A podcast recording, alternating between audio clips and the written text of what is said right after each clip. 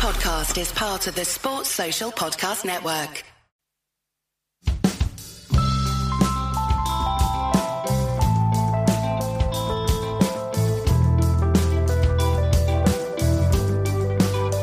On this episode of Red Inker, we look at the broad shouldered David Wiese, a journeyman who became the story at this World Cup. To chat about him, I got someone who just finished the feature on him. My name is C.S. Chiwanza, and I'm a writer and podcaster based in Johannesburg, South Africa. We talk golf swings, Albie Morkel, Namibia cricket, Kolpak, South African all rounders, and how Wiese changed his career with the help of baseball. Have I pronounced David Wiese correctly? Yes, you have. I've been trying to get it right myself for the past few days. It just looks so much like it should be wise and someone put a typo in that my brain can't get around that it's not even a W, like that it's something else altogether. I find him a really interesting cricketer because for the longest time, I would say most hardcore cricket fans know who he is and had absolutely no opinion on him at all right? Like, unless you are like a Sussex fan or a Titans fan, maybe briefly some of the other teams he played for, there's no real reason to ever have a strong opinion on him. And then through the World Cup and the weirdness of that, suddenly he does. So, how does he end up with Namibia, being that he was a South African cricketer?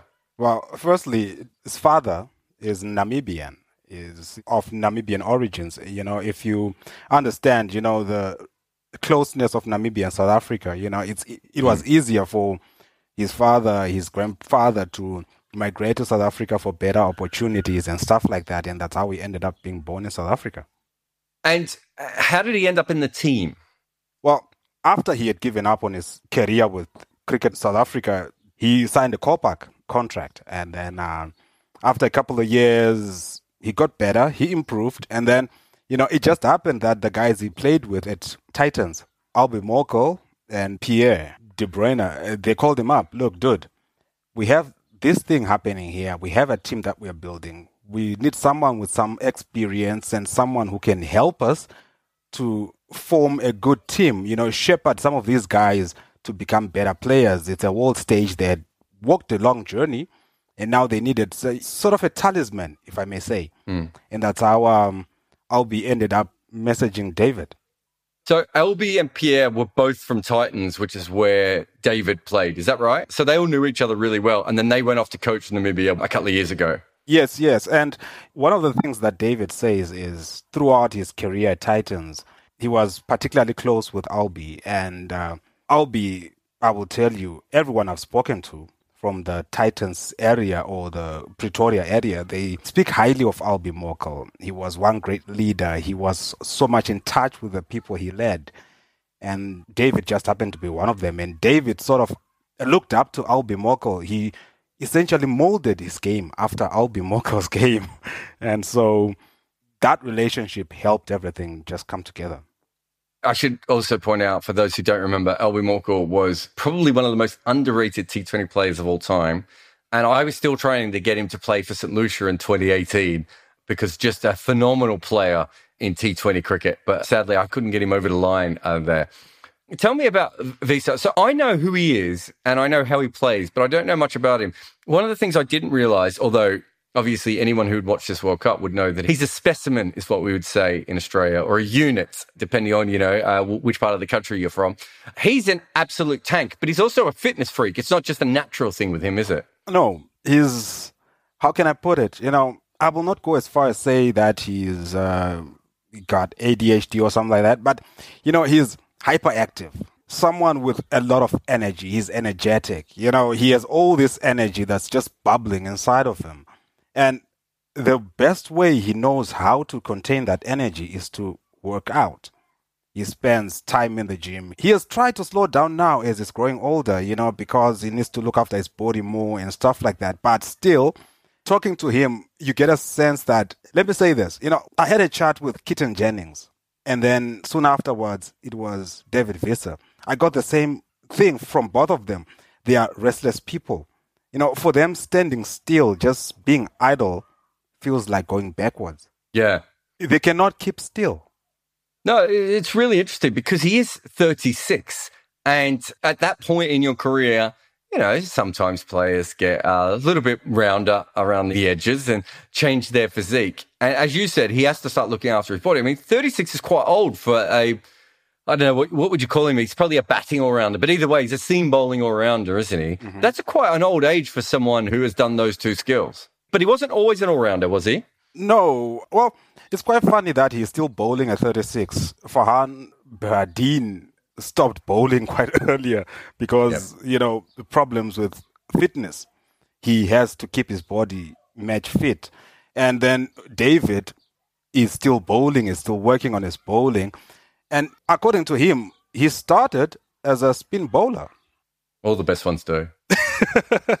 and then he got big and massive and strong, and he thought, why am I coming in off two steps when I could just wang the ball at people's heads? exactly. But he was never very, very fast. But uh, no. and then he had to work on his batting. You know, one thing that I think about David is because he was a Titans. You know, Titans was one of the best sides during his time. He had to have a special skill. Being an all rounder was a special skill already he couldn't just get in as a bowler or as a batter.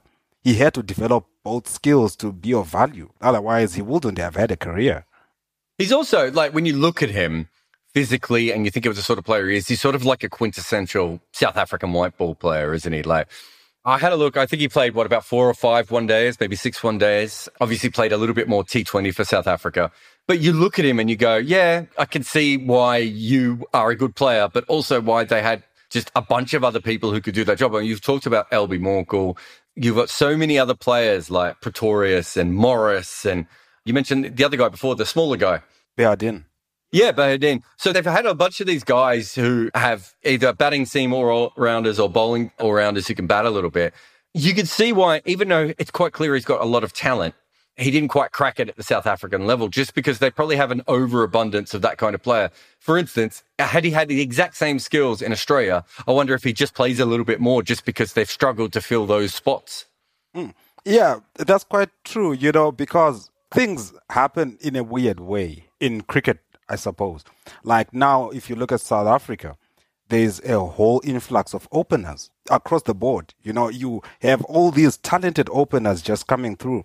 And for David, during his time, there were just so many all rounders that were making their way through. Behardien, Morris, you know, the guys you, you mentioned, all of them. Yeah, Phehlukwayo is probably another one as well. Like, there's been a lot of guys in that kind of position, having they batting probably five, six, seven, eight, and bowling. Uh, so it's really interesting. Now, how hard is it for him to make the decision to go Kolpak at that point?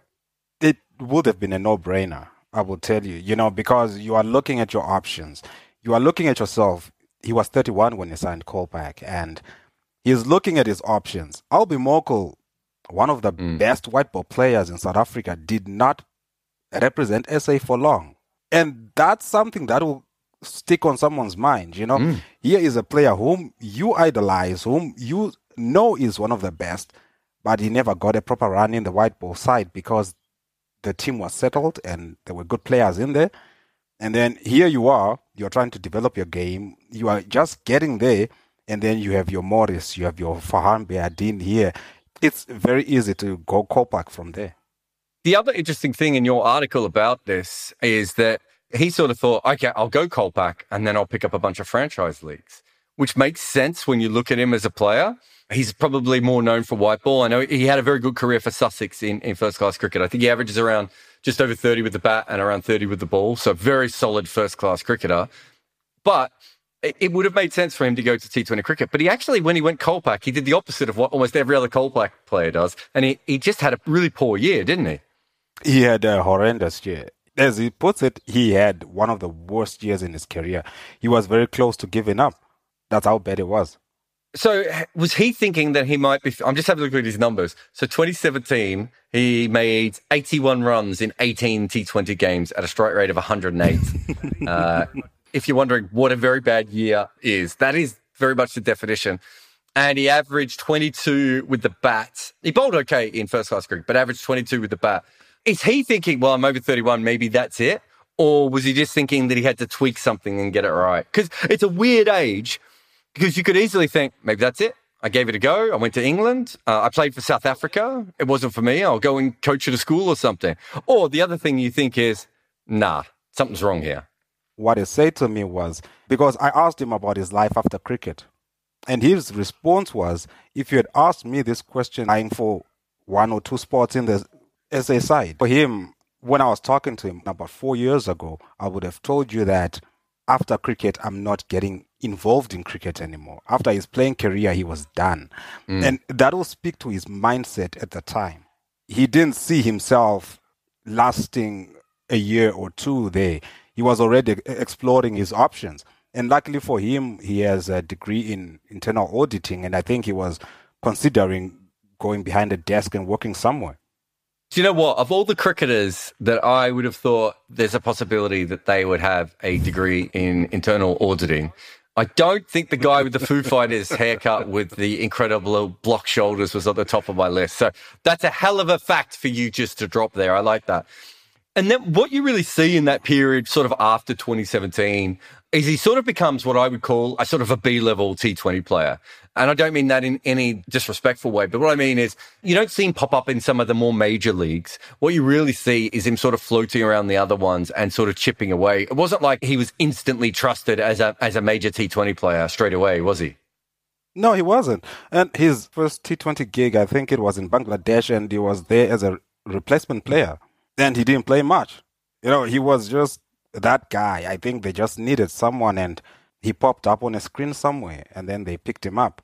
And he really had to graft hard to get to the position where he is. And I think sometimes for a person like David Wiese, it's very easy for him to spend time in the nest, just working, working, working, working with no direction just because you are failing and he's got that energy, right? So he's yeah. thinking.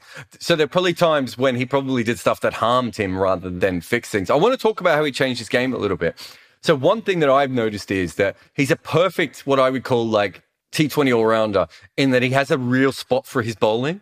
So there's a lot of T20 all rounders. Most people aren't good enough to play as a batter or as a bowler, right? There's very few players that are, but the really good all rounders are the ones that at least slot into each section of the game. So for him, it's really death batting and death bowling. His bowling, you said he's not that fast, but he's quite strong and he hits the pitch quite hard mm-hmm. and he's very clever. And there's something that you talked about in the piece where you talked about how because he thinks as a batter and he was sort of brought up as a batter, he's almost like one step ahead of players when he's bowling. And that is a really handy thing to be at the death. Mm-hmm. Yeah, you know, uh, here's a guy who, to save his career, he worked on his batting. The bowling came afterwards. And funny thing is, as he puts it, you know, it, it just happened, you know, like one of those moments of epiphany. He's playing golf with Albie Morkel, and then he's looking at Albie swing, and then he's like, wow. But that's how this guy plays his white ball. This is how he bats. And he goes back to work on that. And now, as he's working on that, he learns how to hurt bowlers the most. And now, as he's working on his bowling himself, he tries to avoid the areas that a proper T20 batsman would hurt you. So, one of the things I noticed, and I was trying to work out if I'd never seen this before because I haven't watched him play enough or whether it had changed. But reading your article, I realized he's probably changed and I, I probably hadn't seen this. But he had one of the most open faces of a bat that I have seen in international cricket in a long time. Actually, you might be old enough to remember Ijaz Ahmed, who played for Pakistan, who used to hold the bat like an axeman with this incredible open face. It's not something you see that often in T20 cricket or in international cricket these days.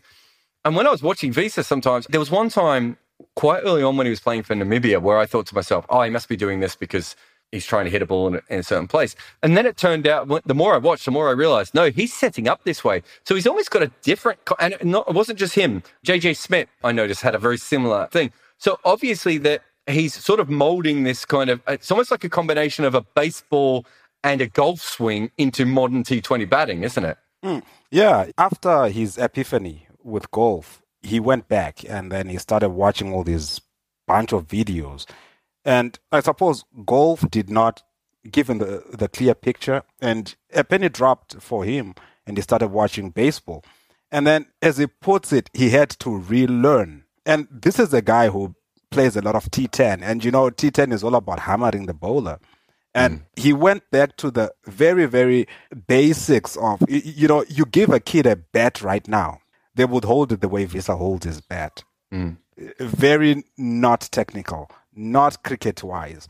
He had to unlearn the technique. And I think this is where T20 is heading towards, you know, where players rely less on their proper cricketing technique and go to, you know, proper baseball or golfing techniques, combine the two, and then you have the best betting setup.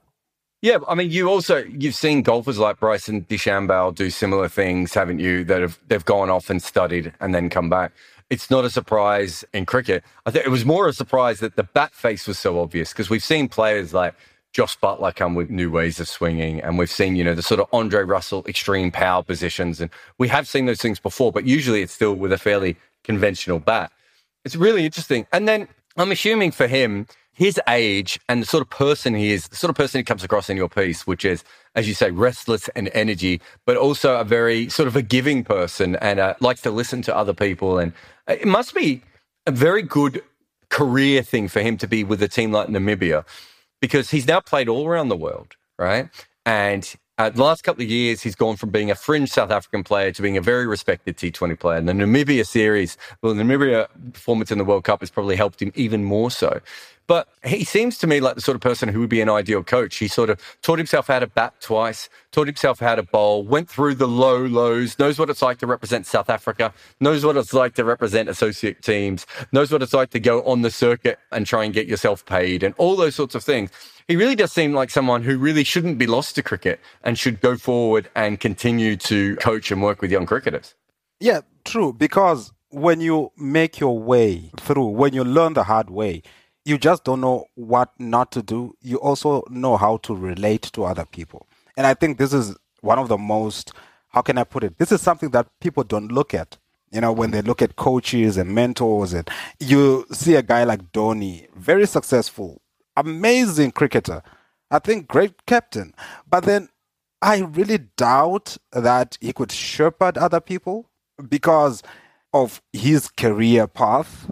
I have this thing in my mind where a person who really goes through the low lows. I listened to one of your chats with uh, Daniel Gallan when you were speaking about Faf du Plessis, and that's the mm. sense I get from Wiese. He knows what it is like to be unwanted.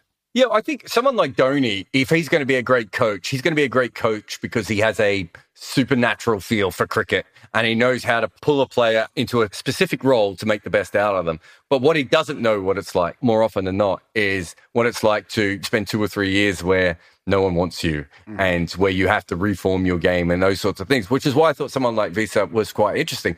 But it should be pointed out that despite the fact he's 36 and on, not that far away from 37, and I'm sure he will be representing Namibia in the next World Cup. He did make a joke during your chat with him about Darren Stevens. Mm. I almost think he's too big to continue to play. He's too big a unit to continue to play into his 40s. I, I don't care how fit he is, mate. Um, eventually, the strain of bowling and batting and being on all those planes and buses is going to come back to him. But this is probably the part of his career he's enjoyed the most. He's going to have the ability to travel around the world, make a lot more money than he has in his career so far, and also probably shepherd this generation of Namibian cricketers. You could see why he would push this as far as he can. Yes, true. Because as I said earlier, you know, he said that if you had asked him three or four years ago if he would go back and try to give back to cricket as a coach or something, he would have said no. He had a career, but it wasn't fulfilling. But now it's more fulfilling. He has a better understanding of himself as an individual, and he has also developed the empathetic bits of him. He's now able to relate to other players. He's able to give back to them. So he might not play until he is 40, but he will certainly try as much as possible to give back to cricket. And this is why he is perfect for Namibia. I think you asked that earlier on. This is why he's perfect. Namibia is in its formative years. There's a bunch of mm. talented guys in there, but they need someone to help them go along. And I think if he retires from playing, he's going to try to stay in that system, try to help out whoever is coaching, whether it's Albie and Pierre in the future, whoever it is, he will try to work with them because it's now become so fulfilling for him. It's mm. more than just a job now. It's something that he enjoys.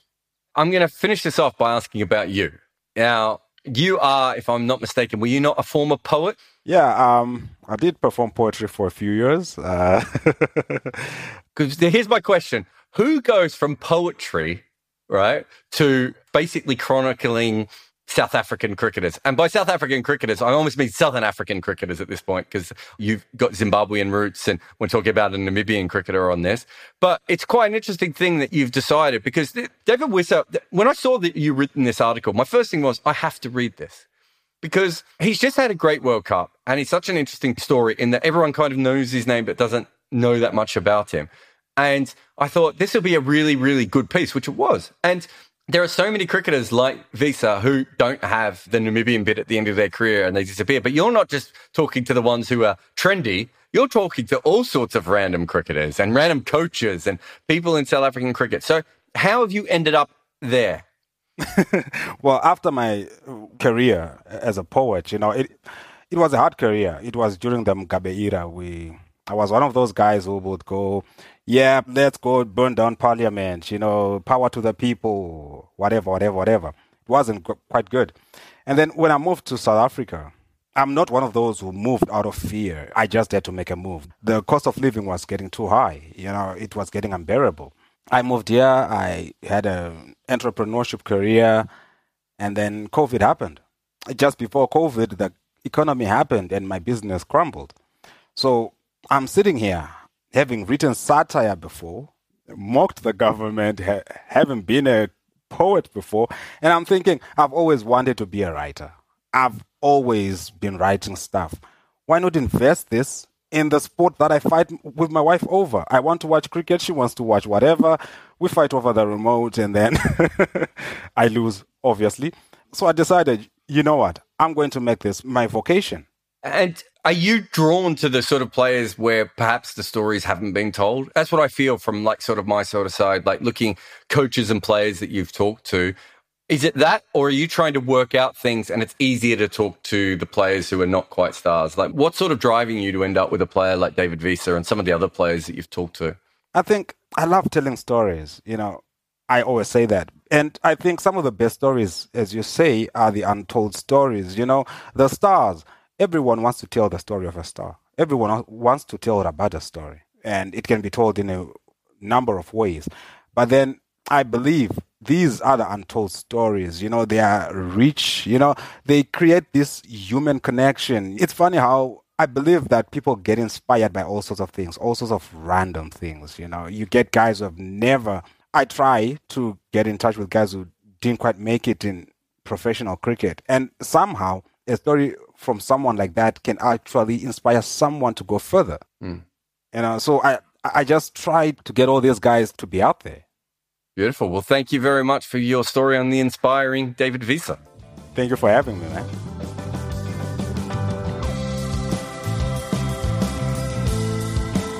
Thanks for listening to Red Inker. There is more information on my guests available in the show notes, including their Twitter profiles, if they have one. This is the important bit, though please review on Apple Podcasts or anywhere really. Share it on all the social medias and just get it out there. If you can, act it out in plays on your balcony with your loved ones. This podcast is made possible by the people who support us at Patreon, so thanks to those who already do. And there is a link to Patreon in the show notes as well. Red Inker is made by me, Jarrod Kimber. Nick McCorriston makes everything sound better for your ears, and the theme tune is called The Prisoner by the Red Crickets.